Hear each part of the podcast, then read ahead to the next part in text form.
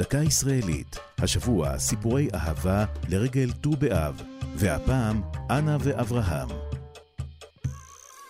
בני הזוג אברהם ואנה טיכו היו מהדמויות הירושלמיות הבולטות במחצית הראשונה של המאה ה-20. אנה הייתה ציירת, כלת פרס ישראל, ובעלה אברהם היה רופא עיניים ומוערך. אנה ואברהם היו בני דודים.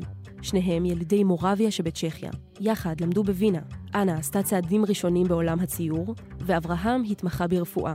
למרות פער הגילים ביניהם, 11 שנה, הם התאהבו. ב-1912 נסע אברהם לירושלים כדי להקים בה מרפאת עיניים. אנה נסעה בעקבותיו, והשניים נישאו.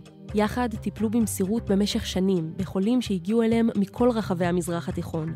ב-1924 עבר הזוג לגור בבית גדול ועתיק בבירה, שהפך למקום המפגש לאומנים ואנשי רוח. לאחר פטירת אברהם, הקדישה אנה את כל מעייניה לציור, ויצרה במהלך השנים אלפי רישומים וציורים של הרי ירושלים ודיוקנאות של אנשי העיר. בבית השניים, ברחוב הרב קוק בבירה, מוצגות כיום עבודותיה של אנה טיכו, וכן תערוכות מתחלפות. זו הייתה דקה ישראלית על סיפורי אהבה, אנה ואברהם. כתב עידו ליפסקי, עורך ליאור פרידמן, הפיקה פרח בר גולדפרב.